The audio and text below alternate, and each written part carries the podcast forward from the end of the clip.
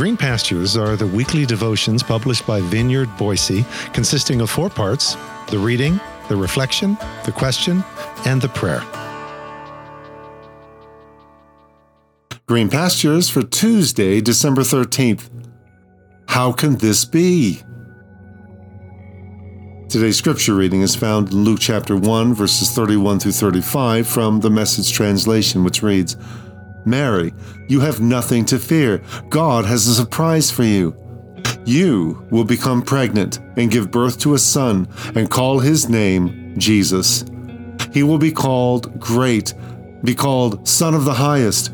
The Lord God will give him the throne of his father David. He will rule Jacob's house forever. No end, ever to his kingdom. Mary said to the angel, But how? I've never slept with a man. The angel answered, The Holy Spirit will come upon you, the power of the Most High hover over you. Therefore, the child you bring to birth will be called Holy, Son of God. This is God's Word. In our journey through these Hineni moments, we've had the occasion to observe more than once the nay we hear in the middle of Hineni. Perhaps most notably in Moses' extensive exercise in voicing his emotional nay as he rolled out one perceived problem and objection after another. And yes, after the fifth objection or so, the narrative informs us that God did indeed lose his cool just a bit.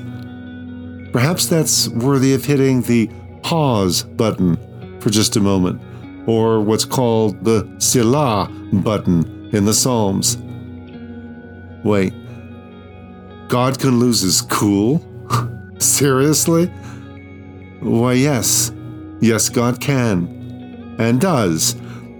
We tend to gravitate to one of two extremes when it comes to God. Either he's perpetually angry or at least annoyed with us, making us reluctant to approach him unless we absolutely have to, or he's perpetually calm and bright and affirming of all we ever say or do, banishing our reluctance and replacing it with what borders on a bit more like presumption. Because, after all, how could God ever frown at us when he's always happy with us just the way we are? I mean, really, can you actually imagine Mr. Rogers ever losing his cool with someone? But the God revealed through the pages of these Hebrew scriptures, old and new for that matter, often does just that, sometimes rather dramatically. Have you noticed this? God can be endlessly patient and accommodating with a timid Gideon always asking, seemingly, for just one more outward assurance before he commits. But then sends a raging storm after balking Jonah, not to mention a great fish to swallow him whole. And that was just the beginning for him. Let's just say that God has a way of putting us through our paces when our nay is showing as when Zechariah blurts out, How can this be? when he's told that his wife Elizabeth, who was well stricken in years, will bear a son.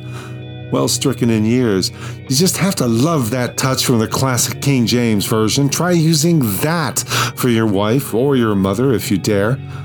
Okay, in this case, the angel Gabriel immediately gets rather huffy with the incredulous priest, essentially saying, You want proof? I'll give you proof. Not another word from you for nine months. Which brings us back to Mary. How can this be since I've never been with a man? Gabriel does the smackdown on the old doubting priest, but patiently explains what's happening to the inquisitive teenage girl. Uh, wait a minute, I think we just captured the difference. And it's a highly instructive difference on several levels. First, in that culture, the old priest would be a man, treated with eminent respect and deference, and the young teenage peasant girl shushed if she spoke out of turn, or perhaps if she just spoke, period. But God silences the priest and listens to the girl. Selah, indeed. Then there's the basic difference between balking at directions and rather naturally inquiring as to how exactly this was going to work in this young teen's virgin body, since it was, after all, well, her body, yes? So don't be afraid to let your nay show in your next Hineni moment. Just know that you might be put through your paces, especially if you're an old priest well stricken in years that ought to know better.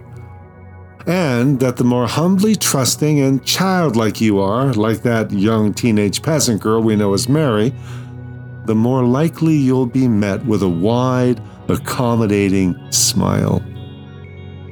And even an explanation. Hineni, I'm ready, my lord. As you pause for a moment of personal reflection and prayer, ponder when most recently was your nay showing in response to a divine summons to act or to speak? Were you more balking like the old priest or curiously inquisitive like young Mary? What happened? Behold, the handmaid of the Lord let it be to me as you have said. So said she. May so say we. Have your way with us, in us. Hijack our celebrations and crash our parties, along with all of our plans and expectations. Your plan, your expectations, your will. Fill me with an increasing capacity for your unexpected moves. Surprise me, and may my willing response to your summons surprise even me. Hineni, I'm ready, my lord.